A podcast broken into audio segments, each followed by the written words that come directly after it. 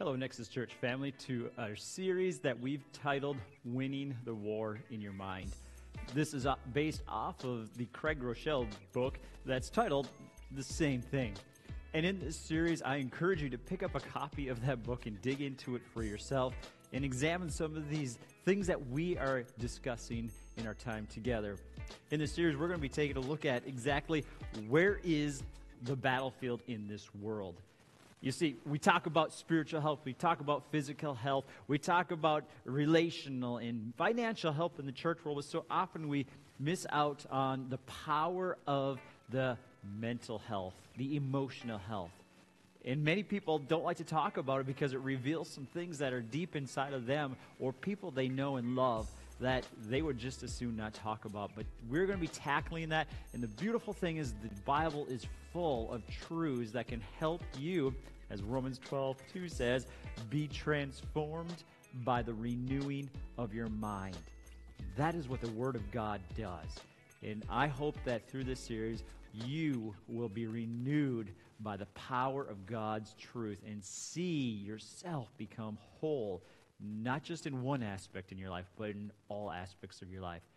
Now, if you have more questions or concerns or comments, you can email us at nexuschurchmn at gmail.com, nexuschurchmn at gmail.com, or you can private message us in Facebook or Instagram, however, we can connect with you and help you become renewed in your mind.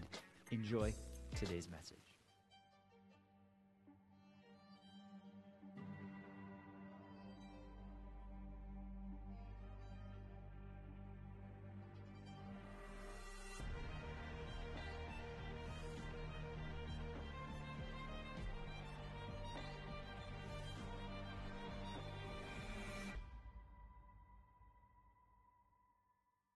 Welcome back, Nexus Church family online, to another week in our series, Winning the War in Your Mind. Now, over the course of this series, we've been really digging into how can we defeat the attacks on our mind? How, how are we capable of taking those strong thoughts that, that really take us in directions we don't want to go and we so easily slide into for whatever reason, and we're going to win that battle. We are going to gain the ability to get control of our minds. I, I love how uh, Apostle Paul keeps putting it that we keep quoting from 2 Corinthians 10 5, where we demolish the arguments, we demolish every pretension that sets itself up against the knowledge of Christ, right? We're coming against those lies that slide in, and so, so often we don't even realize it. It comes from just off comments that somebody says or, or things that we hear in the radio or news or on our social media, like wherever we're getting our sources of information, there are constantly things that are telling us how to think, how to believe, or what we should do. So it's so easy that we get caught up in those lies and we forget that that's not the truth, that that's not God's best for us. And so Paul says that we're going to take captive every thought and make it obedient to Christ. And that's what we're doing. We're doing that in the course of these five weeks that we're together. Now, this week, we're going to be really honing in on negative thoughts. We're going to figure out how we can get control of these things that seem to consume us, that, that just are around us at all times. Now, maybe some of you today, you, you don't struggle so much with negative thoughts, and, and maybe this might not seem like it's for you, but I want you to just listen with empathetic ears because the cultural norm today, if you, if you don't recognize this, it, it's just listen to the news for a couple of minutes, and everybody is negative about the opposing side whatever argument it might be. It is full of negativity. It's not trying to tell you how good our side is, it's trying to tell you how good our side is by belittling everybody else. And so maybe you don't struggle with negative thoughts, but there's so many people who do. And I want to add some some tools to your toolbox and how you can help those who do struggle because so many people do. But for many of us, including myself, we need these tools that we're going to talk about today. And so let me just begin by reading a passage from Paul where he was put in a difficult situation where he could have responded with absolute negativity, but he chose instead to do what we're calling reframing.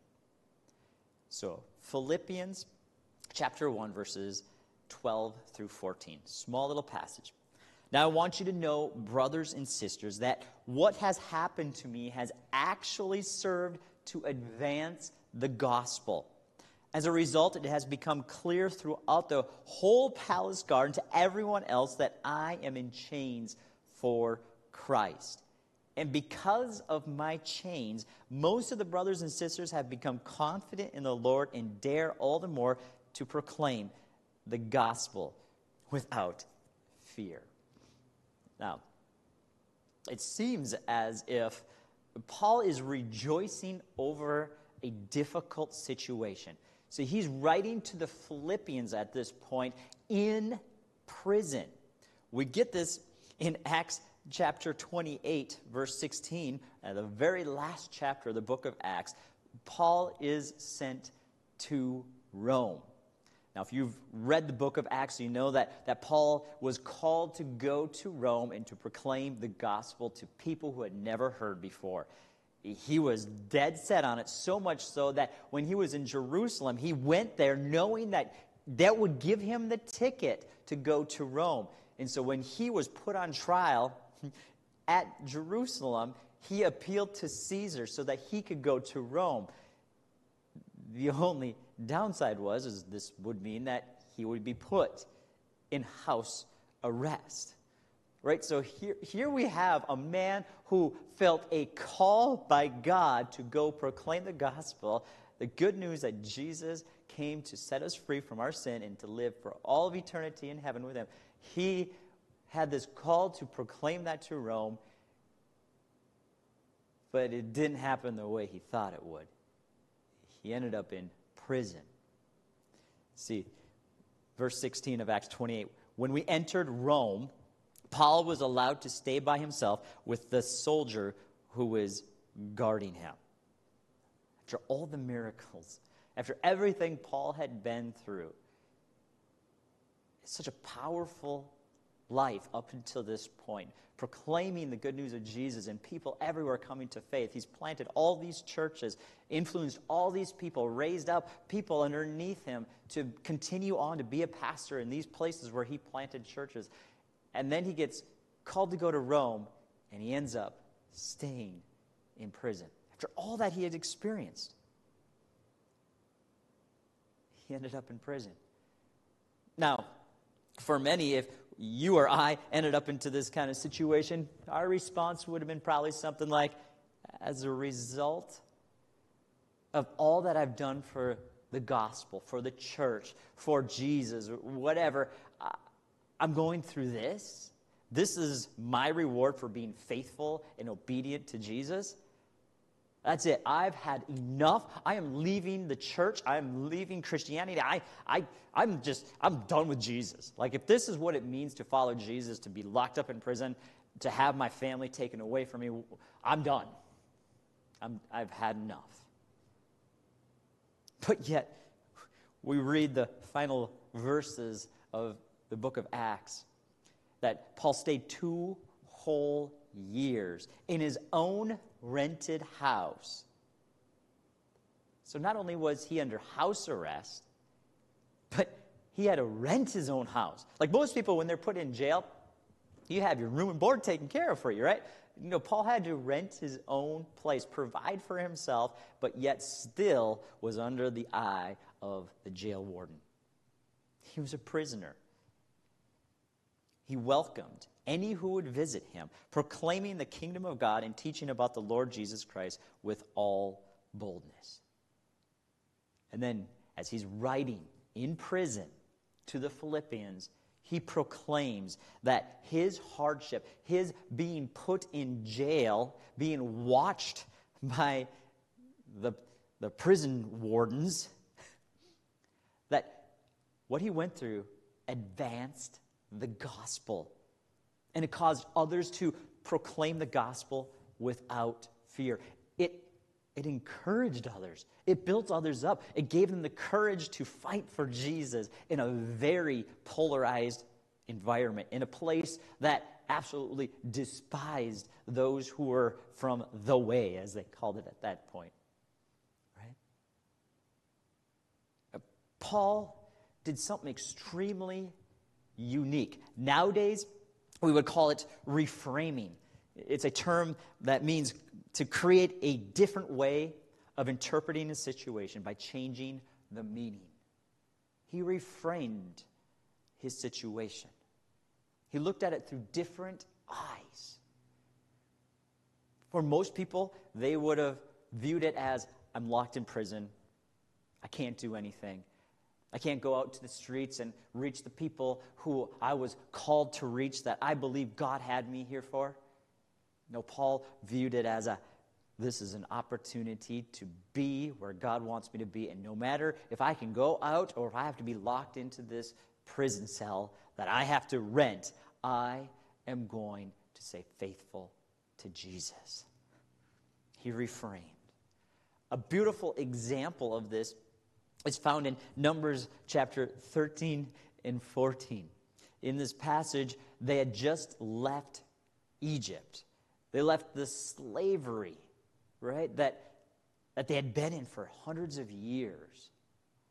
God miraculously brought them out of this slavery, this horrible situation, and he was about to take them into the promised land. And so Moses was told by God to look out and just take a, take a little gander of the promised land. Send out 12 spies, one each from, from each family household, right? A tribe. The 12 tribes of Israel. Send out 12 leaders. And just go check out the land. Take a look at the beautiful things that I've prepared for you, that I'm going to give you. This land is yours. And in Numbers 13, verse 25. Listen to their report when they came back. Right? Again, just remember that God promised them this land. And up until this point, God had done so many miracles to free them out of Egypt. It was insurmountable, the odds for them to get out of Egypt. And now here they were, about to enter in the promised land. At the end of 40 days, verse 25, they returned from scouting out the land. The men went back to Moses, Aaron, and the entire Israelite community in the wilderness of Paran at Kadesh. They brought back a report for them and the whole community, and he showed them the fruit of the land. They reported to Moses, We went into the land where you sent us. Indeed, it is flowing with milk and honey, and here's some of its fruit, right? Just like God promised, it is magnificent. It is, it is Hawaii, right? It is so beautiful and so vast and so big. Like, there's no way we're going to totally run out of space. Like, this is amazing, Moses. It is so amazing. However, the people living in the land are strong, and the cities are large and fortified. They have huge walls. We also saw the descendants of Anak there. The Amalekites are living in the land of the Negev. The Hittites, the Jebusites, the Amorites live in the hill country, and the Canaanites live by the sea and along the Jordan. Then Caleb quieted the people in the presence of Moses and said, Let's go up now and take possession of the land because we can certainly conquer it. But the men who had gone up with him responded, We can't attack the people because they are stronger than we are. So they gave a negative report to the Israelites about the land they had scouted.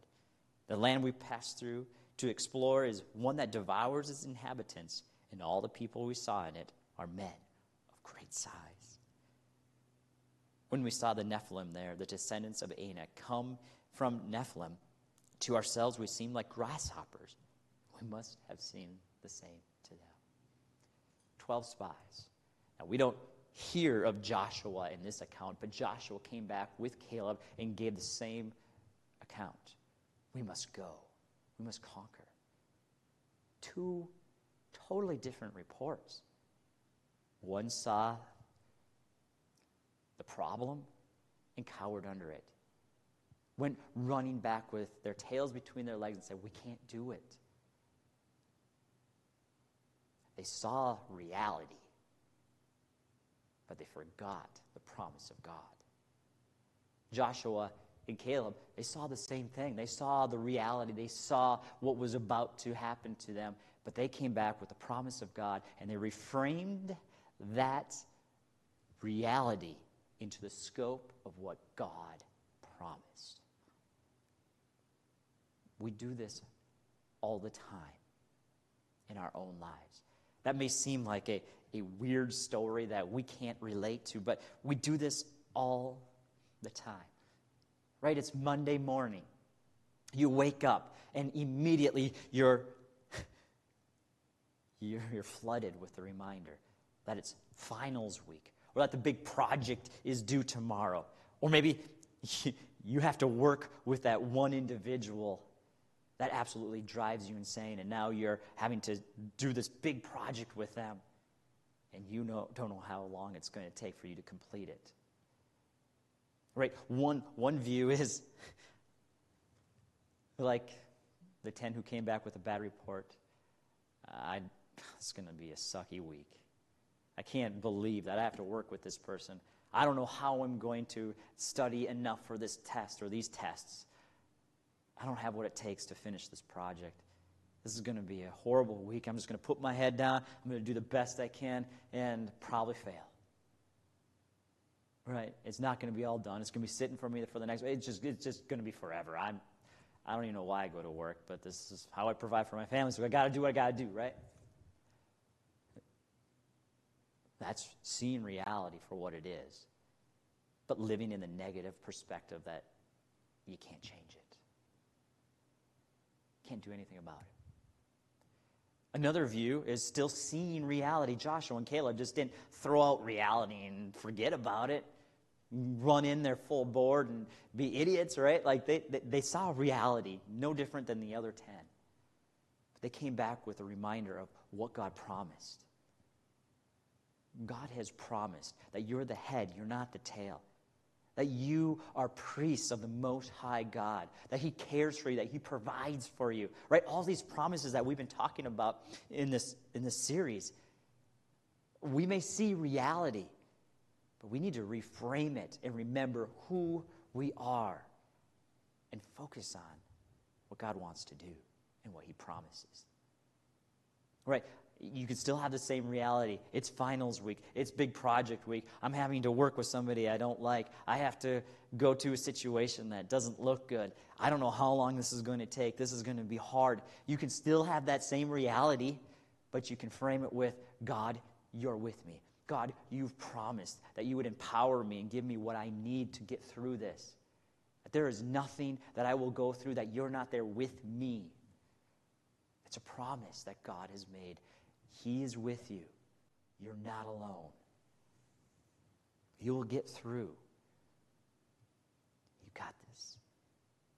You see, it's so important to understand if this is the only thing that you get out of this today, get this. You can't control what happens to you or around you, but you control how you frame it, what, how you view it.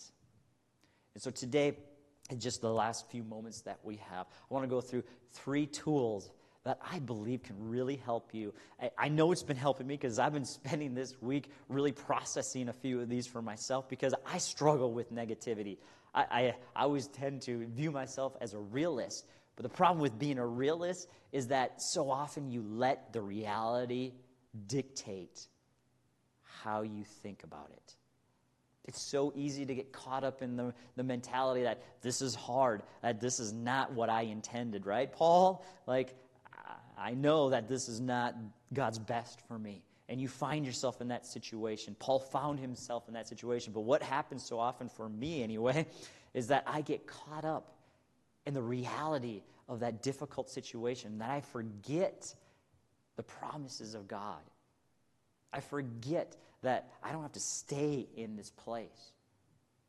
And so let's talk about these three tools because I want you to find freedom from negativity. I want myself to find freedom. And I know if it can help me, it can help you too. And so the very first one is to thank God for what hasn't happened, or thank God for what has happened. Think about this over the last few years. Goodness gracious, there's a lot of things that have went on, right? So many things have come that we didn't anticipate. Just like Paul. He knew he was called to Rome, but it didn't get there the way he thought he would. We've been through a lot over the last few years with COVID and racial unrest and political unrest. Like, there's been so many things that we have experienced that we didn't anticipate. And as I've thought over and over the last few years about how things have happened and how I didn't respond well or things just didn't end the way I thought they should, I get stuck in this it should have been better. It could have been better. Why didn't I do this? Why didn't I do that? And so often you feel like a failure, and I failed here, I failed there. everywhere it was a fail, fail, right? Whole Pastor Luke had a church, and yeah, yeah, oh, it failed. Oh, so. But then, as I was thinking about this thought and rethinking, reframing the past three years, it dawned on me that there was a lot of things that did happen that were good. And as I processed that, though they may seem insignificant to the things that didn't go well, when I was honest, the things that did go well, the people who were touched, the fact that we remained and didn't give up throughout all the troubles and, and dissensions and struggles, we stuck it out. And there was good to be thankful for. And so, as you think over the past year or years, can you dwell on what went well? What God did? Be thankful that you're still here. Be thankful for what you have. Be thankful for the reality that God is still here. He is still with us. He isn't done yet. And though it may seem like there's little to be thankful for. Focus on the little that you have. Be appreciative for all that God has done. Because when you can start getting into the mentality of thinking about the positive, thinking about what God has done, that fuels you, that encourages you, that, that makes you think, if God did that, if He helped me there, if He remained faithful in all of this, if He is still doing things, even though it seems so dead, if he's still moving, he will still continue to move. It fuels you. It fuels you to get up the next day, which is the third or second tool that we're adding to our toolbox. And that is to simply pre frame your day. Practice pre framing every day. Now, what does that mean, right? Okay, so we've looked at the past. We've remembered what God has done or what didn't happen that He didn't allow to happen. We've started that process of thinking about what's good, what He has done. Now, let's set your day by how you think. Because here's the reality so many of us decide how the day is going to be before we ever even step foot out of the house. Right? Going back to that situation, you wake up Monday morning and you already know what's happening that week or the next couple hours at least, and you know it's going to be a struggle, right? We all have the decision to make to view the day coming up a certain way, to view a situation that's coming up a certain way. We all have it. We have family vacations or reunions. We have holiday get togethers. And before we even step foot into that holiday or vacation, we already know how it's going to go. And so we decide inside how we should expect to have it play out. Now, we do this for seemingly good reason, right? If I know something's going to be tough, I practice this, this thought process of the worst case scenario because I want to be prepared, right? That's the narrative that goes on in our head is I want to be prepared for what could potentially happen. And so we pre-frame our horrible outcome before we even step foot into it. And we wonder why things don't turn out the way they should because we've already determined that this could be how it happens and we're prepared for it. When in reality, we could say, This is what's coming. This can happen. This is reality. But I'm going to believe that God is going to do something different. I believe He's going to perform a miracle. He's going to provide an answer that is not yet there. Even though I am really struggling in this area of, say, math, I, am trusting that it's going to click and He's going to help me. Now, maybe I might fail that test, but I'm believing today that it's going to start working, that I can understand these things. I might have a learning disability. I might not be able to pick things up like other people, but that doesn't mean that I can't figure this out, that God can't come inside of my brain and help the wires connect properly so this makes sense. God can do that. That's why we spent last week talking about God healing. God can do all that stuff. We need to believe that.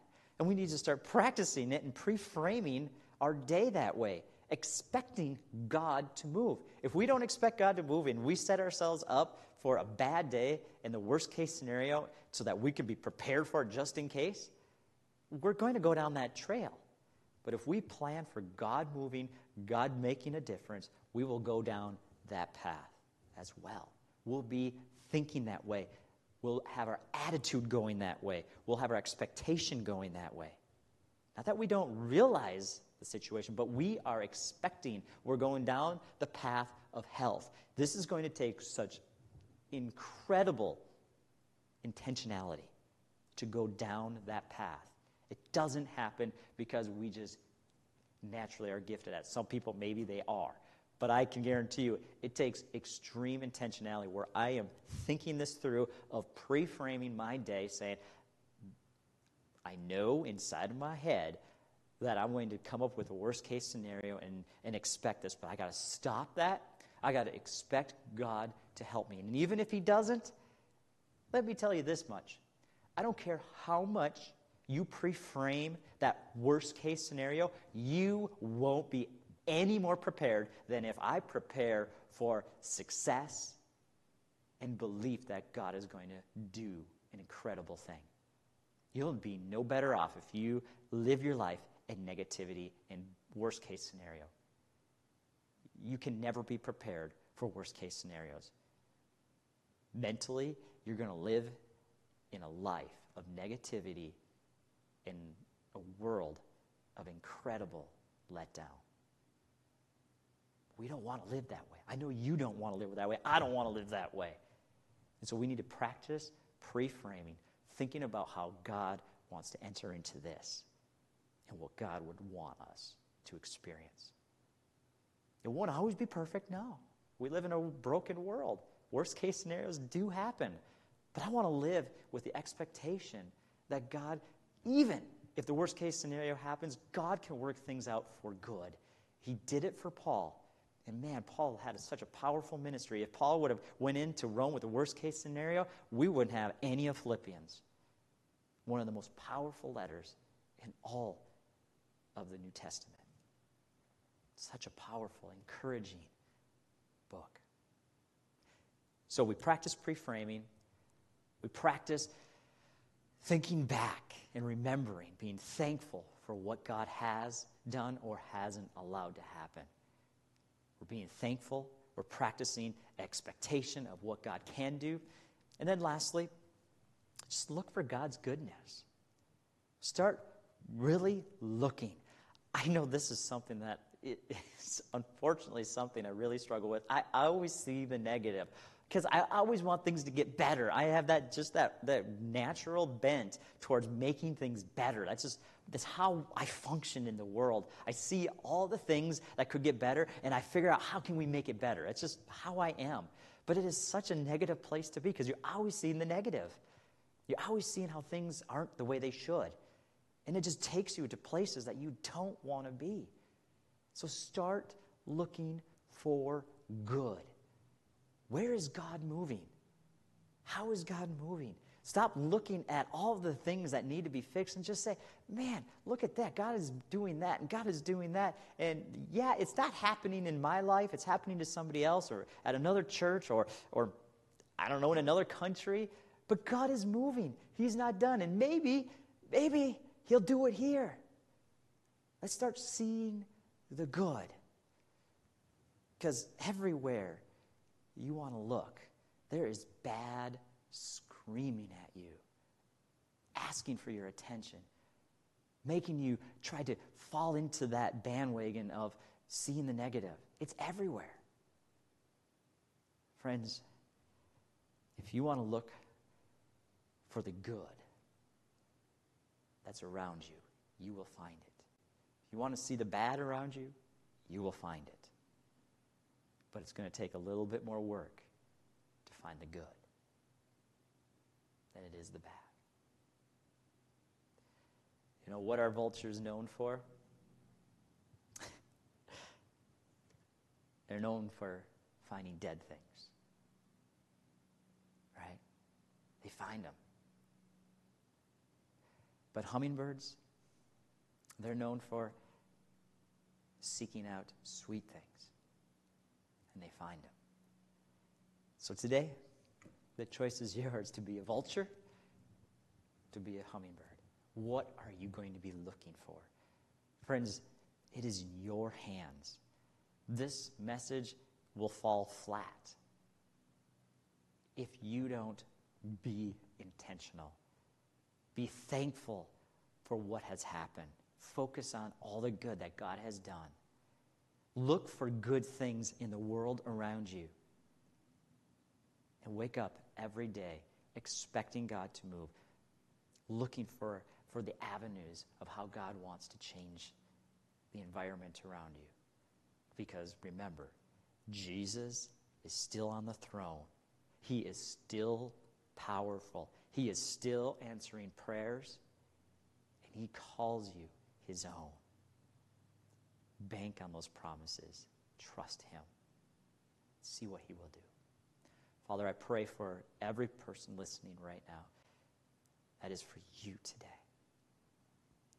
I pray that they will fight for clear thoughts, that they won't let these negative things bombard them anymore. Maybe for some people, they need to turn off all news, all social media, and everything, and just start diving into what you are up to. All the, all the news and social media isn't going to help us in any way, shape, or form be prepared for what's happening in this world. God, you are our source. You are the one who makes promises that we can take to the bank. And so, Father, I pray your peace would surround your people today. You fill them. You remind them that you are on the throne, that you are doing good things, and that you are with them in Jesus' name. Thank you, Nexus Church family online, for joining us again today. And I encourage you, if you have any questions or concerns or need prayer, please contact us at nexuschurchmn at gmail.com. And we'd love to connect with you there. Or you can instant message us on Facebook or on Instagram, whatever works for you. We want to stay in touch, and we'll see you again real soon.